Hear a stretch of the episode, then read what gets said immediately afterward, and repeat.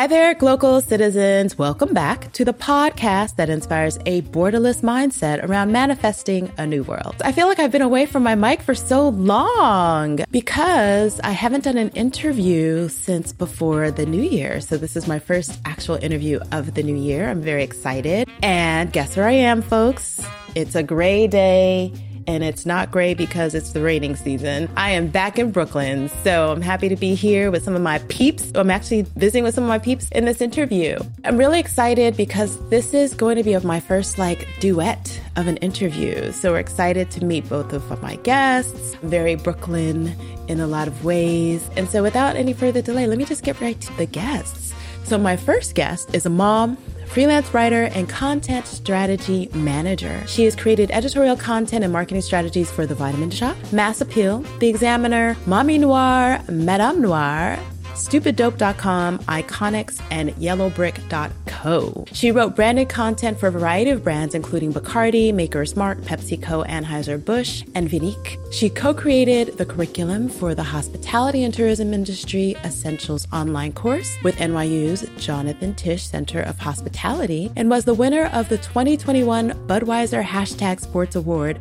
for Black Storytelling, honoring her work on the pilot program for the Sneaker Essentials K-12 initiative. I love that about her profile. I'm really looking forward to hearing more about that. My other guest, who you'll also be hearing from, has worked with numerous spirit brands, celebrity chefs, cocktail bars, and industry experts across the globe. He starred in The Cocktail Kings on Discovery Channel, where he traveled around the world creating bespoke cocktails to reflect their destinations. In his current role, he oversees fostering brand advocacy for the Bacardi USA brand portfolio. His expertise and spirits knowledge has been featured featured in Imbibe, Complex, The Wall Street Journal, Time, and Cocktail Lovers magazine, to name a few. Together, they have co authored Black Mixcellence, a comprehensive guide to Black mixology as a tribute to the contributions of Black and Brown mixologists to the spirits and mixology industries. So, first up, Tamika Hall, welcome to the podcast. Hi. Oh my gosh. Listening to my bio like in stereo is different from reading it on paper. I'm like, oh, who is that person? right. Yes. Kudos to you because you have a great bio. So let's get started. Let's just jump right in. Where are you from? Where are you local? And what is your craft? I was born in Brooklyn. I was raised in Queens and low key ran the streets of the Lower East Side from a teenager and ended up living there in my late adult life. I recently moved to Jersey City because it's different when you have children. So city life presents differently. And while they spent a lot of time in the city, you know, growing up and stuff, I think they learned a necessary skill. And so now we have hop skipped to Jersey City. So I don't claim New Jersey. I still say New York City when people ask me, right. just so you know. So, so yeah, I'm in Jersey City now. Okay. So what would you say is your craft? I've always been a writer from little. Like before I could even write actual things, I had notebooks and my mom still has them journals of me like scribbling and just doodling, scribbling, doodling, scribbling. I always wrote essays and I was also a reader. I'm probably about to age myself right now, but we used to take standardized tests and they used to give like grade levels as to where you read and it always said 12th grade and above. That was like the highest. So I've always been a reader, always been a writer. And regardless of whatever job I've had, I always gravitate towards the part of the job that involves writing. So, for example, I was a teacher. I ended up writing curriculums for them, which is how I transitioned into getting a master's degree in curriculum writing and instruction. So, I always find the writing parts of the, you know, the work. Mm-hmm. And so I would have to say my craft is writing this is uh, my second book. I self published the book because I was like, I'm going to write a book. And I didn't have patience for the publishing industry and sort of the shenanigans I saw like happening. Like it's two years for a manuscript to be read. And I understand it's like a process, but also I was so focused on having the book in hand. So I did it, wrote it. It was great. So this was a different journey. And I don't know, like, who knows if I'll write more books? I intend to, but I like the fact that the work that I put my effort into is directly affecting people at a hyper local, sometimes local, and sometimes global level. So I'll take it however I can get it. What was the title of your first book? It's the little things we learn in life. Ah, I like that. Like it was a first endeavor into something. So for the examiner, I had like a small relationship column. And this was very like Sex in the City was like a thing, and everyone wanted to have a relationship column. So for the examiner, I would write about like first date tricks and things like that. And so I ended up inking 15 short relationship stories. Some were successful, some are not. Like just dealing with a lot of the issues that people were dealing with in relationships back then. When I look at it now, it's super dated because the things that we were dealing with in like 2011, we're not dealing with anymore. We have a new bag of tricks. So I was like, do I re release this old one? And I was like, no, because it's not evergreen enough. So maybe there's space to do a new one and sort of update the type of stories that are in there. I think the ones that are like happily ever after high school sweetheart, they can be kept, but some are super specific to things that were happening during that time. So mm-hmm. I kind of pulled it all as per instruction. I had to like remove that one. So then this one could sort of be there. So then I didn't have the you know, oh, there's this yes. book, there's that book. So right. fair enough. I was like, that's fair. But then that's what it made me think. Like, so do I do an, a different one? Do I do an updated version? Like, what do I do with it? So yeah. That's to be determined. Mm-hmm. Yeah. So I am also a fellow former teacher. And I'm curious, what did you teach? I was a teacher for 10 years. And mm-hmm. I actually went back to my old middle school to teach. I started teaching Spanish. Oh, wow. Okay. And I went into the principal's office. And back when I started teaching, like all you needed was a nomination letter. So this oh. was back in 1999. So you would go in and you'd be like, hey, do you have any openings? And they'd be like, yes. Where do you teach? What's your degree? And then you can kind of work up to yep. having a teaching license. So it's a little different than how they do it now. But yeah. I started teaching Spanish. I had two of the most difficult classes in the school.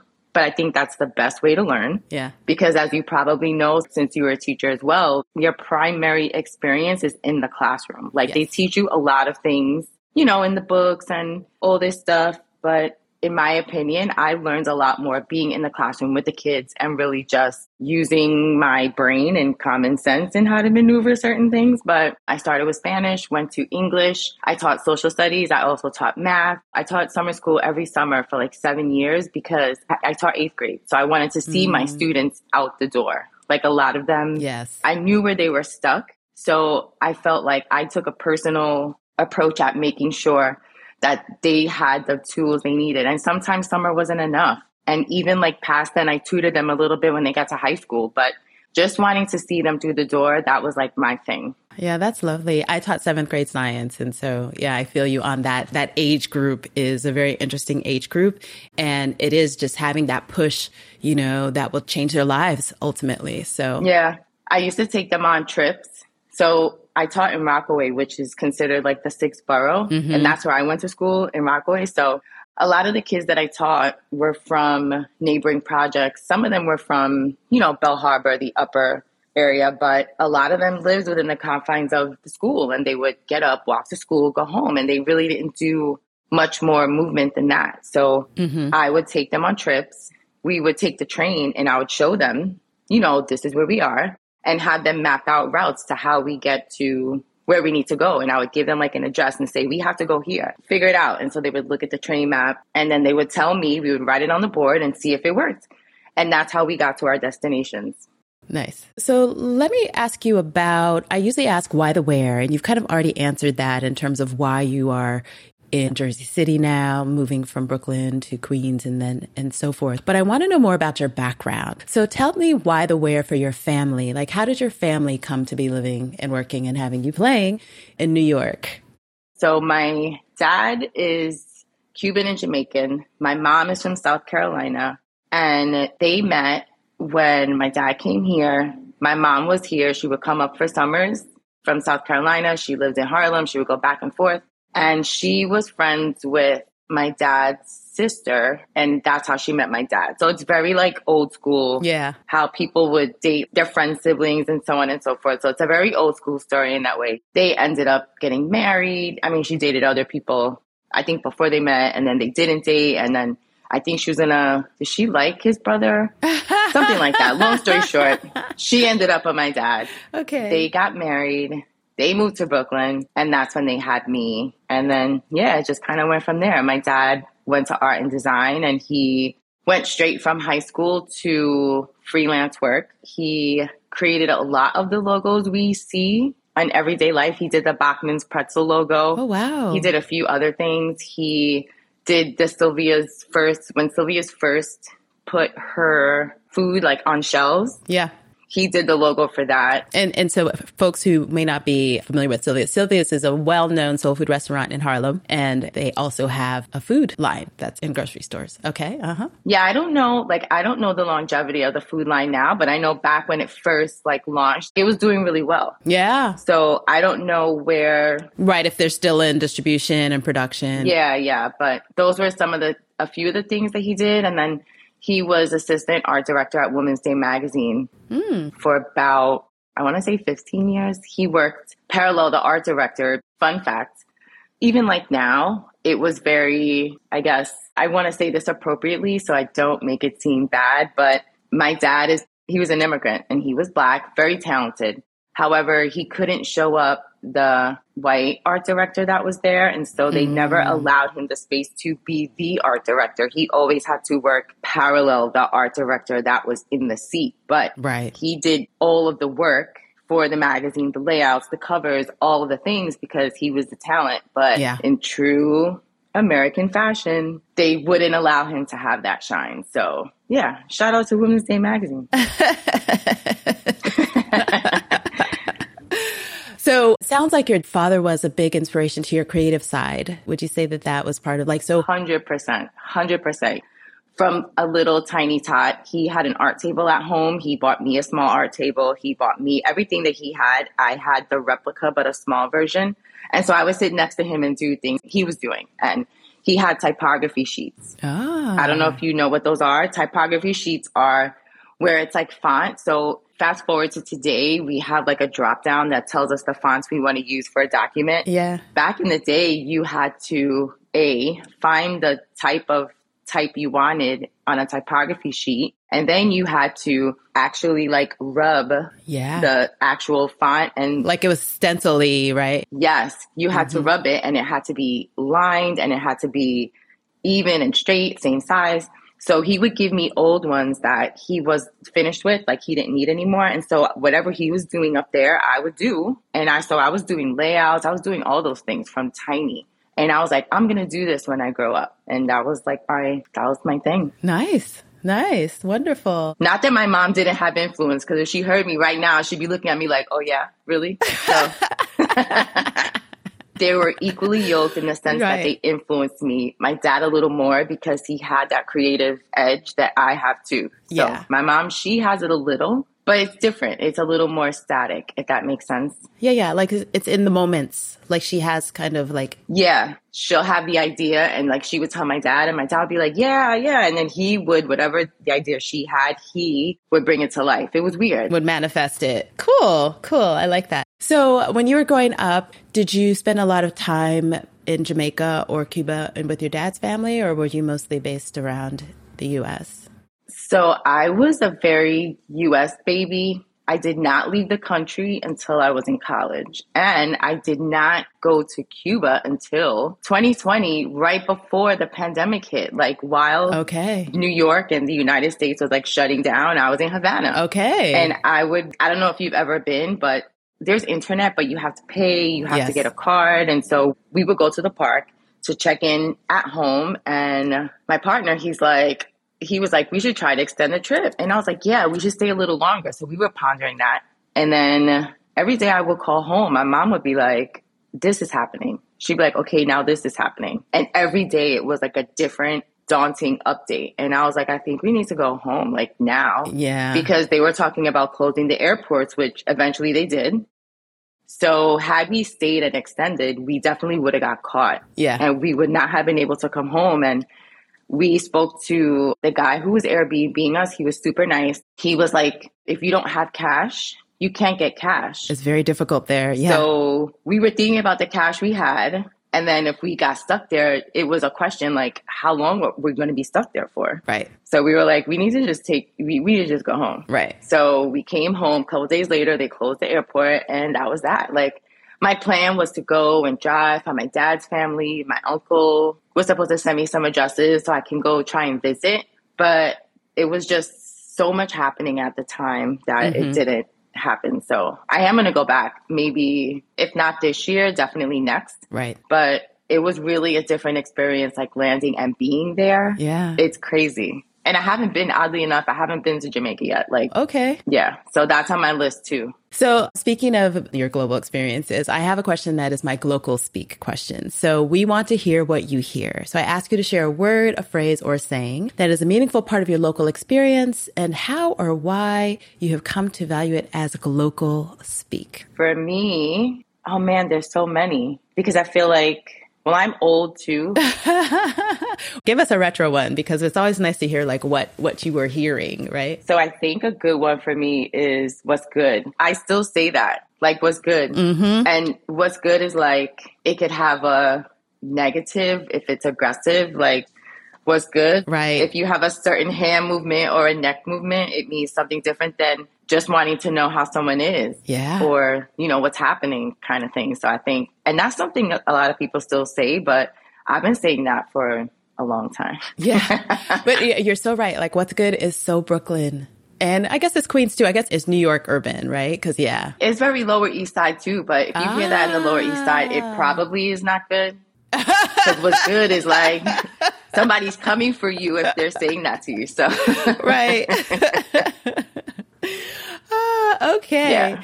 All right. So let's talk about your sneaker initiative. I'm really interested in, in, how that came to be and what that's about. So tell us more about that program and how you were awarded for that storytelling. So my coworker and I were tasked with recreating a K 12 pilot for a program that was already in rotation. So there was sneaker essentials, but it was for adults. It was a self facilitating online course that people can engage. It, it was collectively like a 20 hour course.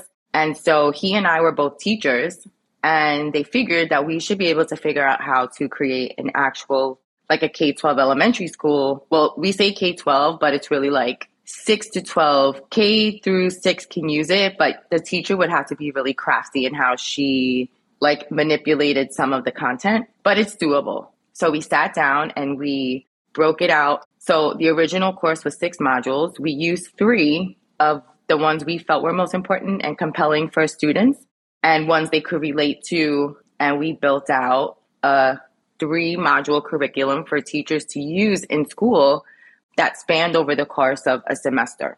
So let's say this was a, a high school, a teacher could potentially use this as like a spring semester course mm-hmm. or a fall semester course and run through the entire half of the year and actually give students a grade because there's tangible items, there's deliverables, there's projects, there's all these things that you can do within the course of the program. So when I was in school, we used to have the stock market game. And it was where the teachers would give you like the newspaper and you had to track stocks and it was super boring. And so we, we so we did something similar where students had to create a portfolio of nine of their favorite shoes. And we used a site called StockX, not for purchase purposes, but for the students to see the monetary value of a shoe. Mm, mm-hmm. So what they would do is track if the shoe was worth more or less, when should they sell the shoe? Mm. Should they buy a different shoe? And just basically speak to reselling which is now like a big part of sneaker industry. Right. So they had to track the shoe, the value of the shoe, and just talk about it as they moved along and really create narratives around, you know, what caused the dip in the value of the shoe? Why did the value of the shoe increase? Hmm. Would you sell the shoe? Would you buy the shoe? Why did you buy the shoe in the first place? And it gave them the skill to potentially use that for stock too, because it's the same system, but it's teaching them through something that they like and it's sneakers. Yeah. And I think the reason why the program did so well was because teachers were meeting students where they were at. Like this was a common ground, especially in Brooklyn, where teachers could not only teach their students, but potentially they were learning from them too. And I think being a teacher, that's super important for relationship with your students. Like a lot of teachers miss that small, tiny fact that if your students know that you're relatable. Yes. Or they can talk to you or you know about things they know about. I know it sounds crazy, but they'd be more than willing if they weren't to listen to you. Exactly. They're like, oh, okay. So you know, it's a tiny thing. And the teachers, that's one of the things that they said. Like the students were over the moon to know that, you know, I was talking to them about this stuff, mm-hmm. but that they were also teaching me things about the shoes, like maybe that I didn't know. So it was good to help teachers develop that relationship with their students, but also that the students were actually learning whether it was math, because they had to add, subtract value of the shoe, art, they were drawing and designing shoes, creating mood boards, writing because they had to create marketing briefs mm-hmm. and marketing plans and science because it spoke to the ergonomics of a shoe, mm-hmm. choosing color palettes, choosing fabrics. It basically showed them that there's a lot more to sneakers than just sneaker design.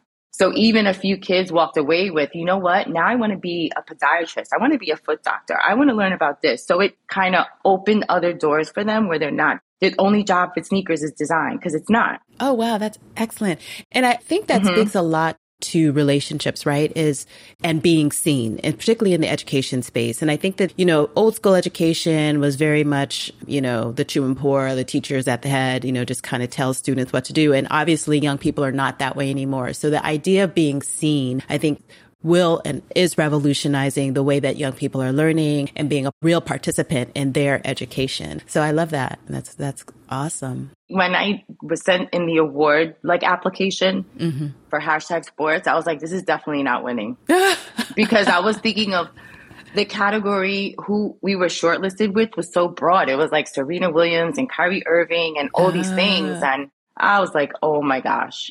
But the fact that the students were able to tie in everything that they did, and this particular presentation was about Juneteenth, and this was in 2019 before Juneteenth was like now it's so super commercial. A national holiday. Now it has like greeting cards and whatever. Uh-huh. And I'm just uh-huh. like, this is not a greeting card holiday, but sure. Right.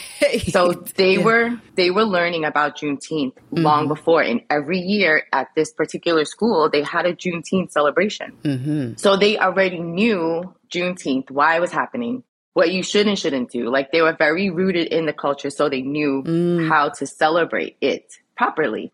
And so they tied their projects into Juneteenth. And so their final like sneaker presentations were sneakers that told the story of like Black Wall Street. Wow. Sneakers that told the story of, you know, the journey of slavery. Like they were so in tune with Black culture. I was looking at them and I was like, it's crazy because some adults don't even know the things that they were referencing and the stories that they were telling through their shoes are things that adults adults can't even tackle properly. Yeah. So I was thoroughly impressed. And all we did was give the teachers curriculum. We did curriculum development with them. They asked us questions, but they executed the theme, everything. So yeah. Wow. Kudos. That's that's great to hear. So speaking of and, and talking about black culture and, and things about blackness, black mixcellence, how did that become your story? Your your you know, your debut published book?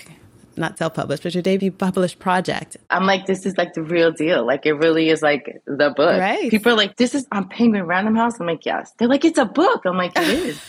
exactly. So tell us, tell us more. So I was connected to Kingston Imperial Publishing, who had an idea for a recipe book to highlight Black mixologists. And it was really, it wasn't story based it was really recipe based and highlighting the black mixologist. And I was like, hmm, there has to be another way around telling this because this is like, mm. I don't know if it's so, if it's fun, not fun, but I don't know if it's engaging enough. Mm-hmm. So at the time, Uncle Nearest, that story was, it had just bubbled and was huge.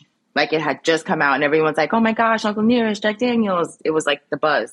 So I was like, there has to be other stories where this can't be the only one and obviously there's Tom Bullock. So I was like thinking of all of the things that, and I said, there has to be more. So I started like digging and looking to see like what else had we done? Cause I know there's more. Mm-hmm. What else have we done? Or what else are we involved in? And maybe people don't know. And that's how we got to the history part of the book. Sure. And so we tried to find stories that related to present. So like, for example, pouring a little out for those who aren't here is something that we do as a culture now, but mm-hmm. where did that actually come from? Mm-hmm. There's actually like cultural ancestral roots attached to the ritual of pouring out liquid for those who have died or luck or duppies or whatever it is. And so yeah. just making those cultural connections, that's how we got to the stories, the history in the book. Okay. So You mentioned a few names that are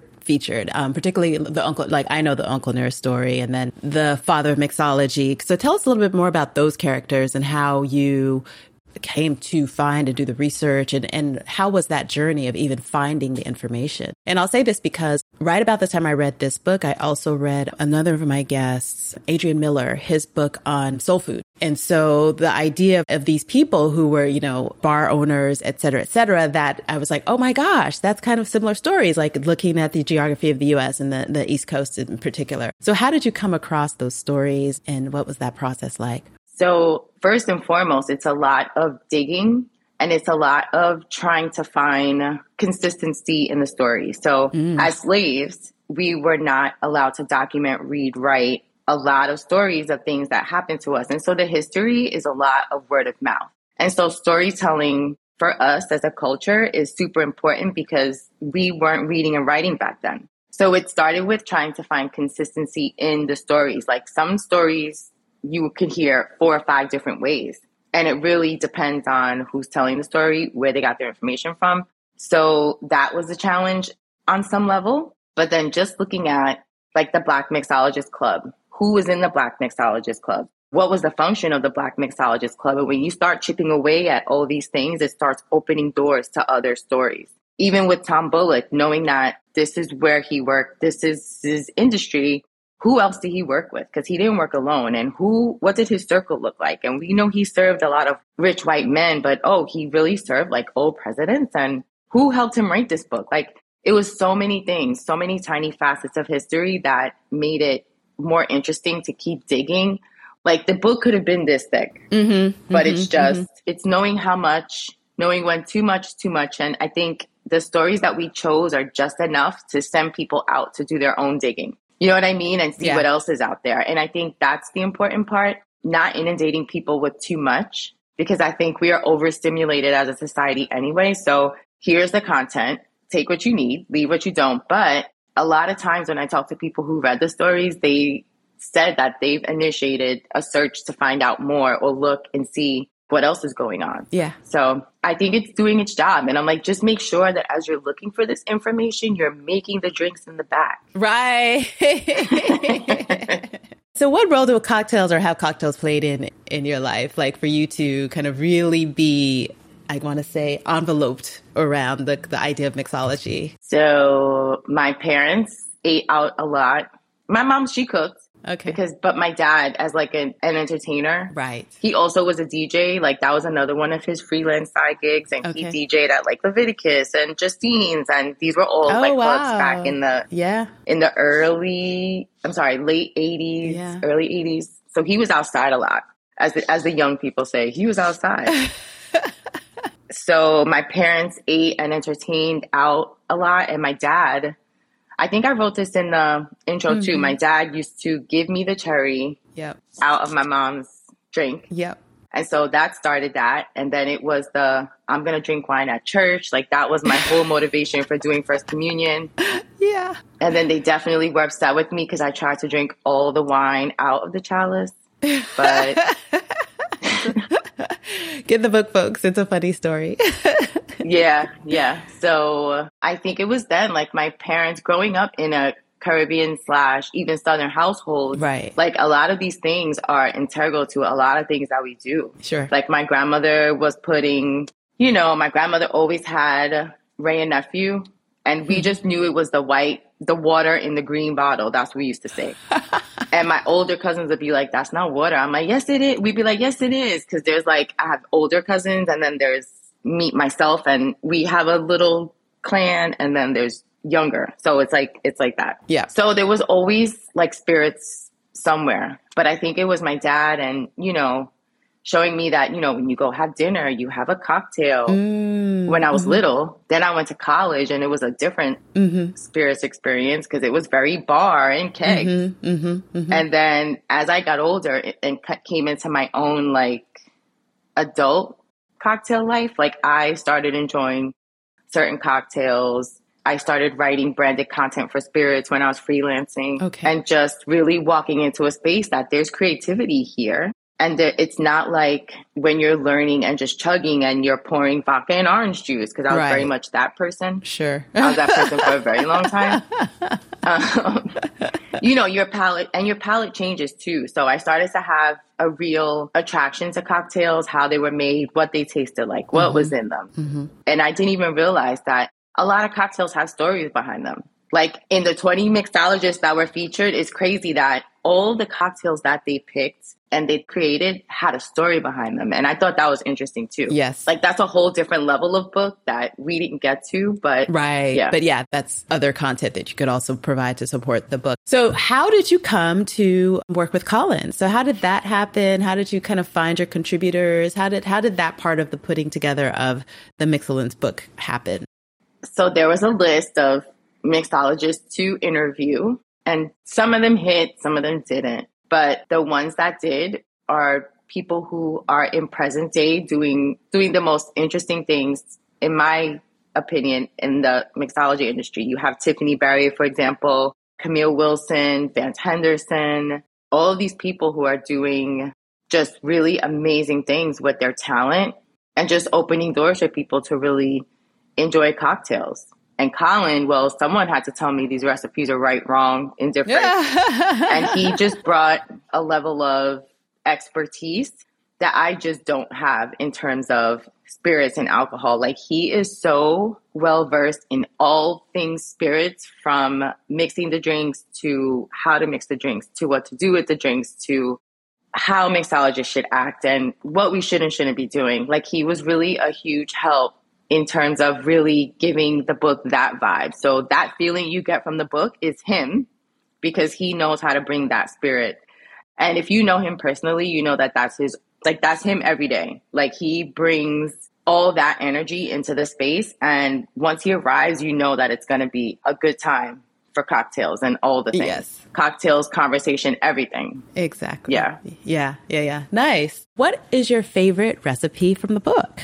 Ooh, this is such a hard question because there's a few. okay. So my favorite is actually arrival time. So I, although rum should be my favorite spirit, it is, but it also isn't. Ah, okay. Tequila is actually my favorite. And whiskey too. Whiskey and tequila because they both can be consumed neat. Like you don't need a whole bunch of stuff to. But arrival time for me and I think it's because Tiffany and I had a really good conversation, and she and I are both cancers. We share a okay. lot of similar experiences, like across the board. But arrival time is special to her because it's the first cocktail ah. she opened. There's a restaurant in Atlanta. Oh, nice. And this drink is actually on the menu there. Okay. The simplicity of making it and the flavor is just so good that it's almost my go-to in the book because I can do I can make okay. that cocktail without looking at the recipe. So, folks, that's on page 45 of the book. Yeah. And that's a arrival time, and time meaning the herb. I love the play on words. I was going to say that. I was going to say that because I was like, wait, yes. arrival time. But that's what makes it so cool because it's uh-huh. in the airport and arrival time. So it's like a play on words, too. Exactly. And it's by Tiffanie Barriere, right? That's her name? Yes. I know I said Tiffany like she's my very best friend. I'm sorry. okay, thank you for that. Okay, so I want to turn the conversation to a little bit more about how you think and then go about your everyday. And so this is my mindset hack. Now, this is one that you can imagine, one that you practice, or one that you know of. So I feel like my mindset hack changes not daily, but from situation to situation. So, for example, I have recently entered a space where it's fine if it you're in a really good place if you're okay with it happening or not happening. And it could be anything. Just knowing that if something happens or it doesn't and it's not going to change how you're going to make next steps is super it's powerful because you know that however it's going to play out, I'm still going to keep going this way. And I'm not going to bend or break or, you know, I might feel, but it's definitely not going to change the trajectory of anything I'm doing at this point. So I think that's a new one that I just stepped into and I like it a lot. During the pandemic, I think my mindset was a little different it was very much built around strength and resilience. And I know those two words, I hate them both because I feel like they're overused and people really lean on them for trying to tell other people how they should act versus us just owning those feelings and letting ourselves maneuver through whatever we're moving through. Like people are so fast to tell someone else that you're this and you're this and you're that, but I don't need you to tell me that. I need to feel that. So my dad was diagnosed with stage four cancer, right? In 2018. So by the time 2020 hit, he was in home hospice care. And mm. of course, in peak dad style, it was the one of the most chaotic times that that could have ever happened. Yeah. But he was like, nope, I need to go out with all the things. And so I set him up with like round the clock nurse care, doctors, all the stuff that he could have at home. But during the pandemic, like that wasn't happening. Like right. people weren't moving around. Yeah. People weren't coming in and out. Yeah. They were mostly putting people in nursing homes. And if you had a fever, they automatically assumed that you had COVID. the virus. Yeah. Yeah. So end of life symptoms, one of them is a fever. Mm. So I couldn't even, if I wanted to, put my dad anywhere because he had a fever and they were just like deeming it, it's that, it's that, it's that, it's that. Mm-hmm, mm-hmm, mm-hmm. So I had to stay home with him. It was me and him and my aunt.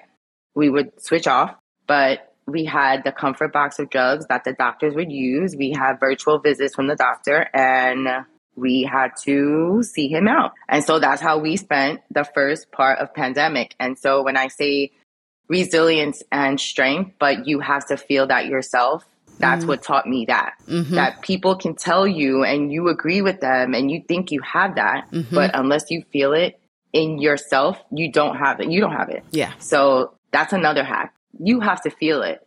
People can't tell you that. Right. And then my third one is just you have to be upfront with your emotions. Like a lot of people mm, ignore yes, how they feel instead yes. of feeling the feelings and then moving past it in that way. And it's very, very important to feel, address, confront. And you know, you pick and choose your battles, obviously, because some things, you know, but that's another skill. But ultimately, you have to feel in order to just progress. Right. So, yeah. Right. Thank you for that. I really appreciate you sharing that story because I agree, you know, strength and resilience and, and the experience of it. You're right. And until you know it, you, you don't necessarily know it. So Tamika, before we let you go, I want to ask, you already said that you, you're a reader and a writer. So I always like to get like tips to share with our audience. You said you're a reader, but I want to know if you're a reader, a watcher, or a listener. And what are some of your favorite reads, watches, or listens that you'd like to share? Ooh, so I am a listener.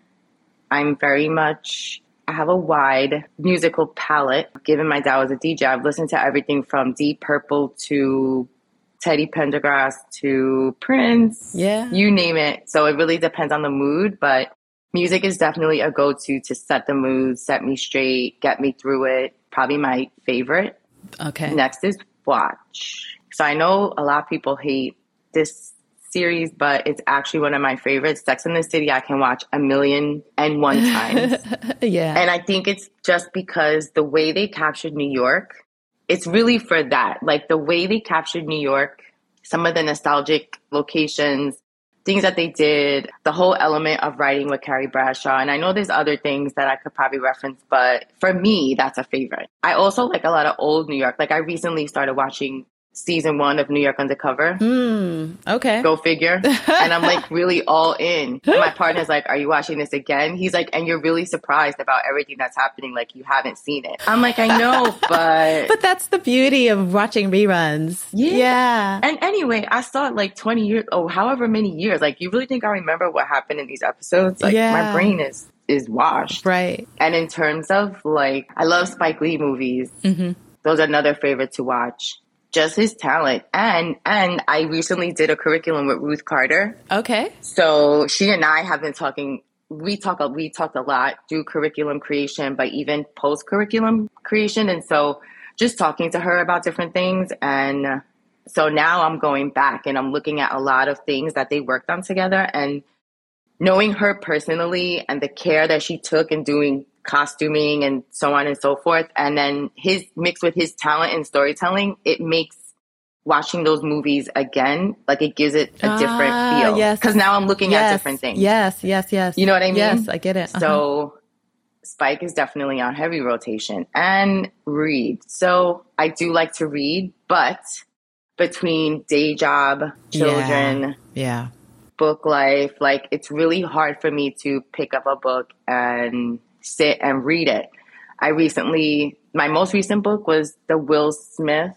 Okay. Will. mm-hmm. Will was the last book I read, read, and then I read the Four Agreements like often Mm-hmm. because that's another like thing that you read and you take something different from it every time. Yeah. Yeah. Just like All About Love. I feel like you read all about love in different stages of your life and Mm. you pull out different things, especially if you're going through something or Yeah. you know what I'm saying? Like it Yeah. applies different every time you read it. It's so crazy how that works. But Yeah. those are two that are on my nightstand and I just bought wait, I was in I was in Portland for work and I wandered over to Powell's bookstore. Okay. First I checked to see if my book was there. They only had one copy left. Oh, nice. So people were buying it. Yay. And then I picked up Freedom is a Constant Struggle, mm. Ferguson, Palestine, and the Foundations of a Movement by Angela Davis. Mm. And Sometimes I Trip on How Happy We Could Be by Nichole Perkins. Oh, nice. Okay. So we have some really good show notes, folks. Yeah, oddly enough, this book, remember I was telling you I wrote the relationship book, short stories. So that book is actually essays, and I feel like it's structured similarly, which made mm-hmm. me want to pick it up and read like how she put them together. Okay. Yeah. So yeah, that's what that is. It's like essays of or different stories about different relationships. And I'm sure it's, you know, different kinds of relationships. I don't know if it's family. I haven't gotten deep into it. So far the ones that I've read are relationship like people involved. But Okay. Like intimate relationships. Yeah. Mhm. I feel like it's family and I think it's important to examine all of them because all you how you maneuver through those relationships is completely different. Mhm. How you relationship, family relationship, friendship, workship, there's different kind of ships. So, yeah. Good. Hey, that might be my next book. I might call it The Ship.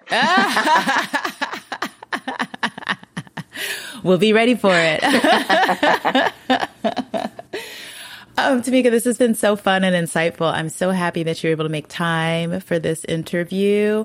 And yeah, I just want to make sure that we tell everyone where we can find the book, where we can find you, and what's new and next for you. So I don't have Twitter anymore because once Mr. Musk decided that he was going to dismantle the ship that was Twitter, Yeah. I was very active on Twitter when Black Twitter was the thing. Like I've had my Twitter feed since 2010. So sadly, Wow. I, yeah, yeah, I just deactivated it four weeks ago. Sadly, I might reactivate it. I don't know if I see things improve, but I'm just scared of how the content is going to reemerge and what's going to happen. So Yeah, and I'm I'm I'm happy to hear that you're making that stance because I feel like you know we need to protest things that are not. You're not going to decide for me how my Yeah. content appears. I'm going to worry about that. You you don't have to worry about it. But I am on Instagram. My account is private right now because work and just trying to. But you can request me and I'll follow you. Like it's Sure. just really a filter for. And my kids are in middle school and they're like, "Your mom is Lady Blogga." So I know I'm like, "You guys found my Instagram account?" So not that there's anything risque. There's just like a but it's just the the boundaries. there's a line. Yeah. Yeah, get out of here. Yeah, little people. Hmm. But I am on Instagram. I'm Lady Blogga, L A D Y B L O G G A. That's been my Sure. Instagram handle for like Twitter. uh huh. Oh my gosh, like 10 years now. Yeah. And I changed it a few times and people are like, why did you do that? They're like, no, please put it back. like no, it's you. Keep it right. yeah, they're like, no, you can't do that. Yeah. So mostly it's Lady Blogga. The book is you can get it from Barnes and Noble. It's both in store and online. It's on Amazon. You can get it from penguinrandomhouse.com. It's in a lot of local bookstores and if they don't have it, you can request it. I know the Lit Bar had it in, in the Bronx. So Talib also stocks Black Mixcellence at Nkiru Books in Brooklyn. So you can stop by there and get it too. Tell mm-hmm. Donna I said hi if she's there. Okay. Excellent. Good. So it's all over. Like it's it's it's out there. We did a two order run of autograph copies through McNally Jackson, and we sold Oh, out nice. both times. Good. And then we did our first book signing at Tales of the Cocktail when the book dropped on July 26th. So, Yay. yeah, we'll be back there again this year to do another one. Okay. Nice. Nice, nice, nice, nice. So, as we say au revoir, sayonara for now, do you have any last words that you, Adios, all the things. right? any last words you want to share with the audience? Don't ever count yourself out. I know we sometimes are faced with scenarios where we feel like this is the end all that be all and it's not going to happen and I can't do this, but I'm here to tell you that it might require a little more work and a little bit more elbow grease, but don't ever count yourself out Nice. Thank you for that. Exactly. Count us in for the count. all the time. So, folks, this has been another episode of the podcast. Be sure to come back for part two of this duet conversation where we'll meet with Colin Asare-Appiah and learn more about the mixologist that is the other part of Black Mixcellence. You can catch us on Tuesdays with new episodes at glocalcitizenspod.com or wherever you get your podcasts. Please do like, share, subscribe, tell a friend, share. Go out and buy this book. You'll love it. You'll you'll make you'll be making drinks for days. There's 70 recipes, folks. So you could spend three months just indulging in all kinds of cocktail, a black Mixcellence. So do that. Go get the book. And until next time, bye for now.